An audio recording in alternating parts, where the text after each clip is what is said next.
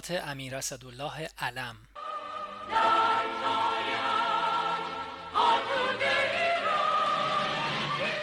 1352 تیر ماه.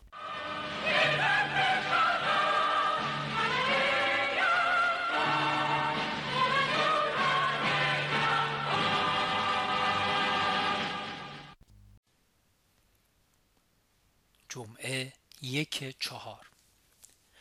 صبح زود برای خوردن توت به باغ دکتر کنی در کن رفتم با بچه ها خیلی خوش گذشت. برگشتم ساعت یازده و نیم در سلمانی شرفیاب شدم. شاهنشاه قبلا به باغ فرهاد جمال آباد ناصر و دوله که تازگی از ورسه فرهاد خریده ایم و حالا والا حضرت فرهناز آنجا ده روز دوران پیشاهنگی را میگذرانند تشریف بردند.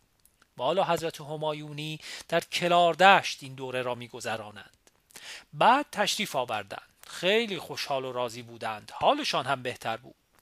راجع به تشریف بردن والا حضرت همایونی به آمریکا فرمودند تصمیم گرفتم بعد از برگشتن ما باشد. عرایز سفیر لبنان را عرض کردم. فرمودند سفیر آمریکا را احضار کن مطلب را بگو. فرمودند به سفیر آمریکا بگو عراق وضع عجیبی به خود گرفته است.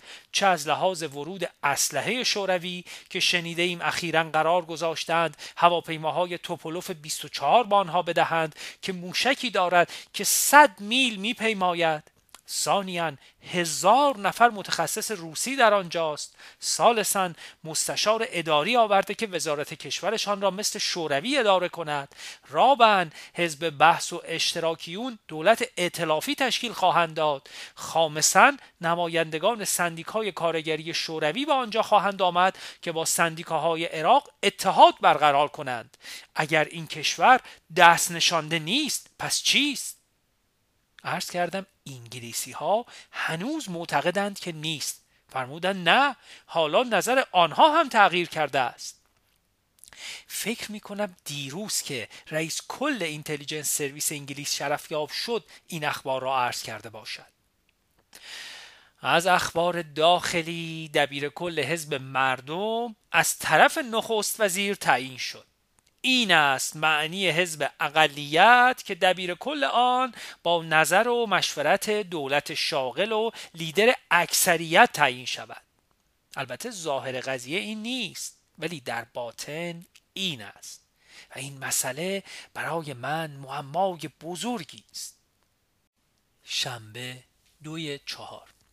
صبح اسدالله رشیدیان خبری از خانم گاندی نخست وزیر هند آورد که حالا نمی‌تواند بیاید. یا چهار روز دیگر یا 20 روز دیگر خواهد آمد. وقتی شرف یاب شدم راجع به امضای قرارداد نفت و تشریفات آن عرض کردم فرمودند بشود. بعد از ظهر سفیر آمریکا دیدنم آمد. فرمایشات شاهنشاه را به او گفتم. گفت می‌رود تحقیق کند. به او گفتم لبنانی ها هم رسما آمدند که اسلحه به آنها بدهیم. مضافن تام که M60 هم می‌خواهند. گفت اینکه لبنانی ها به شما مراجعه می کنند برای این است که می‌خواهند قیمت خیلی ارزانی از شما بگیرند. من گفتم شاهنشاه فرمودند با همان شرایط که ما از شما می‌گیریم به آنها بدهیم. مگر اسلحه‌ای که خارج از رده یا مستعمل است که البته قیمت آن کمتر می شود سر شام رفتم. مطلب مهمی نبود. صحبت در مورد اعلی حضرت شاهنشاه فقید بود که خیلی احساساتی بود و حتی برای بچه های خودشان گریه می کرده است. این حکایات را بالا حضرت شاه دخت شمس تعریف می کردن که یک وقتی من عصبانی شدم و رفتم پیش بابا گفتم من می‌خواهم زنده نباشم و بمیرم. ایشان شروع به گریه کرد و گفت چرا تو بمیری؟ کاش من برای تو بمیرم. این مطالب شاه را که چنین احساساتی ندارند ناراحت کرد. ولی من از شاهنشاه دفاع کردم. گفتم رئیس کشور نمی‌تواند چنین احساسات داشته باشد. یک شنبه سه چهار. صبح شرفیاب شدم. مذاکرات دیروز با سفیر آمریکا و کارهای جاری را عرض کردم. خیلی مفصل بود. به من فرمودند می‌بینی اقبال برای اینکه خودش هم عکسی بیاندازد و نخودی به آش بیاندازد می‌خواهد کار قرارداد را دو هفته تأخیر بیاندازد که یک عده بیایند این قرارداد را امضا کنند. حالا که اصلا این کار لازم نیست. وان ریون می‌رود قرارداد را به امضای رؤسای شرکت های مختلف میرساند بعد هم که آخر من توشیح می‌کنم. و از این خودخواهی شکایت داشتم. قدری راجب والا حضرت شاه دخت شهناز عرض کردم قدری شاهنشاه ملایمتر نسبت به ایشان شدند خوشحال شدم. حالا شاهزاده خانوم می‌خواهند در فارس زراعت کنند. بعد از ظهر به سفارت هلند رفتم که جشن 350 ساله روابط ایران و هلند را جشن می گرفتند. دوشنبه چهار چهار. صبح شرفیاب شدم برنامه ملک حسین را عرض کردم که چهارشنبه خواهد آمد. به من فرمودند خاطرت می آید وقتی می خواستیم کره شمالی را بشناسیم آمریکایی ها چقدر قرولند کردند ولی ما گوش ندادیم؟ حالا خودشان رئیس جمهوری کره جنوبی را انقدر تشویق کردند تا اعلام داشت با عضویت کره شمالی در سازمان ملل موافق است. عرض کردم خارجی این طور است. نفع خودش را می‌بیند. آن قرولند به ما برای این بود که کره جنوبی نرنجد. وقتی که خود کره جنوبی اقدام کرد تشویق می‌کند.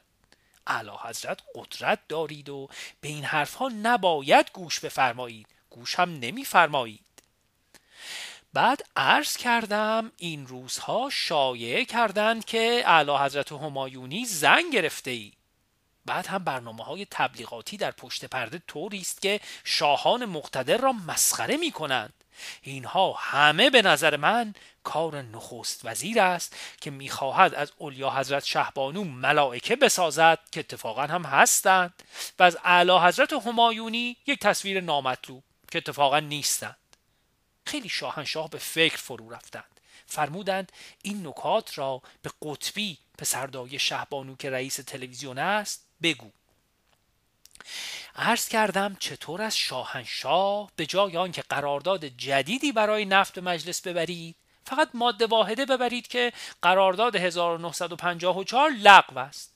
بعد از این ما فروشنده و اعضای کنسرسیوم و حتی تمام دنیا خریدار است. قراردادهای خرید را دولت که صاحب سهم شرکت ملی نفت ایران است امضا خواهد کرد. عرض کردم حالا ما اگر خودمان را بکشیم که مردم بفهمند این چه قرارداد عالی است نخواهند فهمید.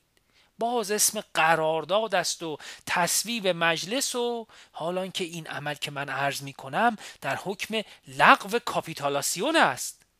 فرمودند آخر این پدر سوخته ها زیر بار نمی روند. من نسبتا اصرار کردم. شاهنشاه قبول نفرمودند. مخبر دیلی تلگراف و مخبر گاردین را که می‌خواهند مقالات مفصلی راجع به ایران بنویسند برای سه ساعت ملاقات و مصاحبه کردم. واقعا خسته شدم. چون آمده بودند شاهنشاه را ببینند بعد فرمودند من نمی‌بینم تو ببین. مخبر دلی تلگراف سوال کرد چرا به مردم آزادی بیان و قلم نمی دهید؟ من جواب دادم وقتی مردم آنچه خواستند به دست بیاورند به دست آورده در نتیجه انقلاب شاه و ملت دیگر می‌خواهند چه بگویند؟ اما به طوری از این جواب خودم خجل بودم که حدی نداشت. مثل جواب کشورهای کمونیستی بود. ولی چیز دیگری نمی‌توانستم بگویم.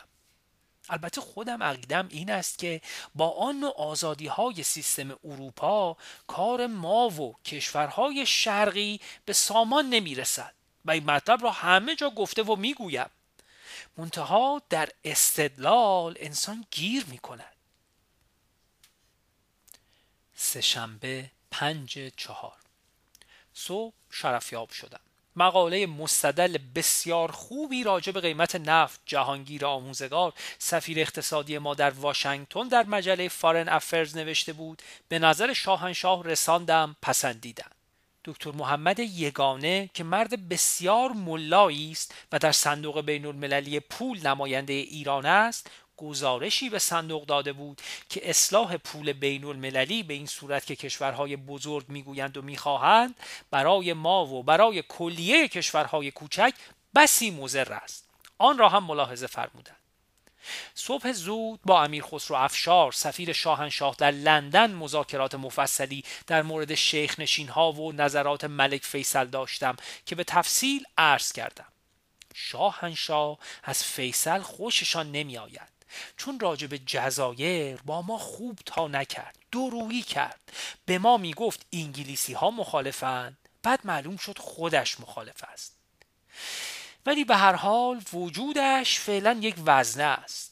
همه را عرض کردم و اینکه از این مطلب خیلی ناراحت است که در آن موقع برزخی بین روزهای آخر قیمومیت انگلیسی ها و استقلال امارات که شاهنشاه جزایر را گرفتند او بوریمی را نگرفت.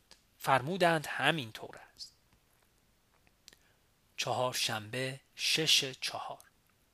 صبح به اختصار شرفیاب شدم و برنامه شاهنشاه را در واشنگتن که با اردشیر زاهدی تمام کردم به عرض رساندم.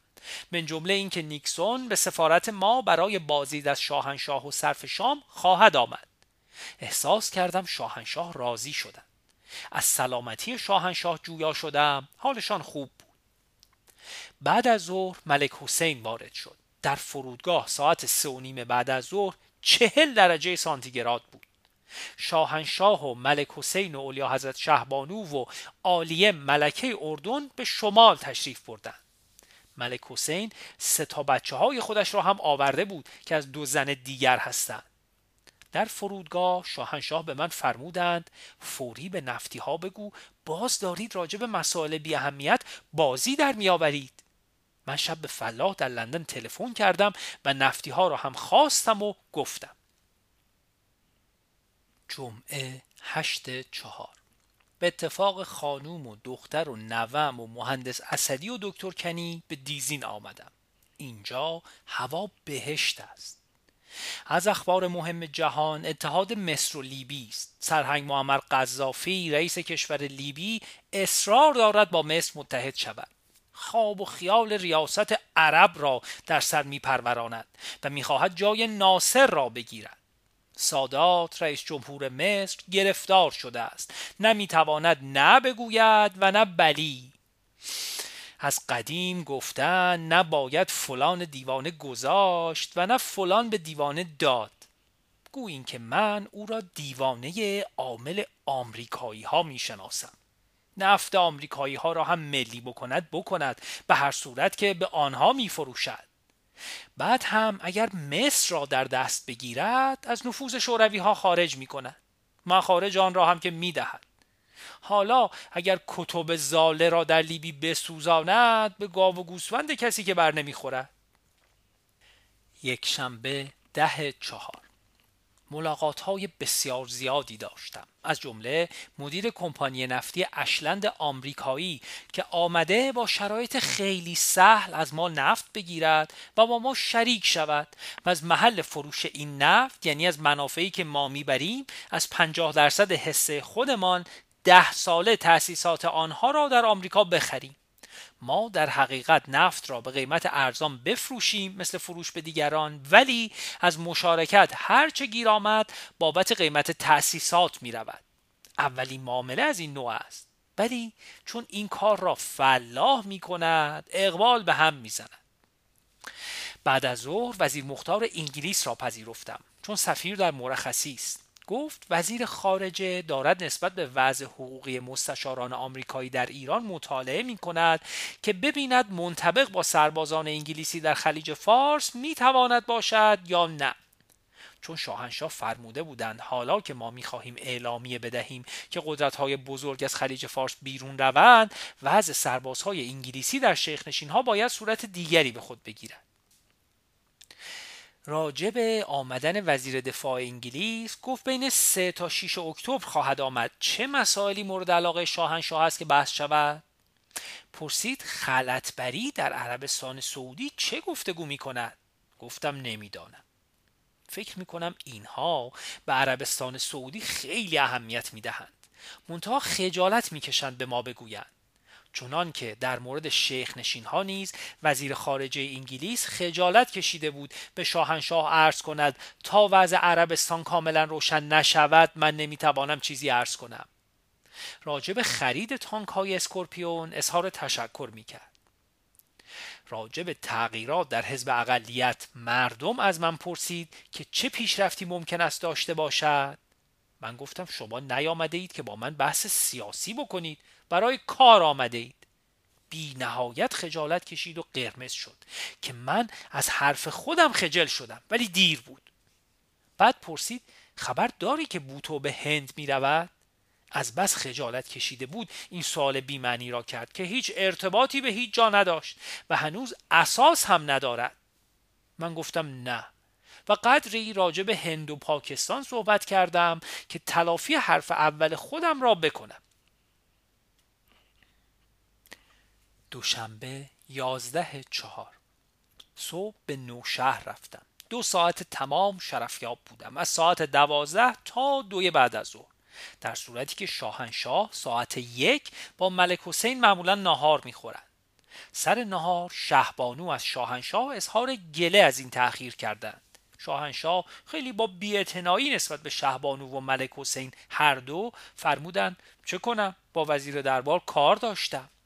ولی ملک حسین ناراحت نشد عرض کرد شاهنشاه خیلی کار داری مذاکرات با سفیر آمریکا، سفیر شوروی و وزیر مختار انگلیس را به تفصیل عرض کردم. خلاصه ای که از گزارش گروه اندیشمندان تهیه کرده بودم به عرض رساندم. فرمودند با وصف این بده متن را بخوانم. قربانت گردم. اگر می‌خواستی متن را بخوانی چرا ده ساعت بیشتر وقت مرا گرفتی که این خلاصه را تهیه کنم؟ گزارش اشلند را به عرض رساندم. معلوم شد اقبال خرابکاری زیاد کرده است. در مورد لایحه درختکاری عرض کردم این لایحه پدر مردم را به دستشان می‌دهد. ژاندارمری و کت خدا به جان مردم میافتند و به هر بهانه آنها را توقیف می‌کنند و پول می‌گیرند. فرمودند بگو مطالعه بیشتری بشود.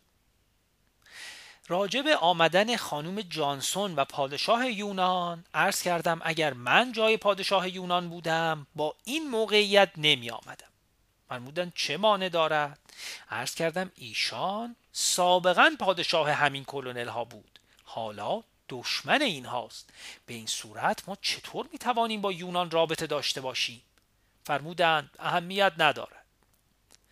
سر نهار تمام صحبت از انقلاب داخل عراق بود. چون دیروز رئیس امنیت عراق وزیر دفاع و وزیر کشور را به خانهش دعوت کرد و خواست آنها را بگیرد و توقیف کند با مقاومت آنها روبرو شد و وزیر دفاع کشته شد.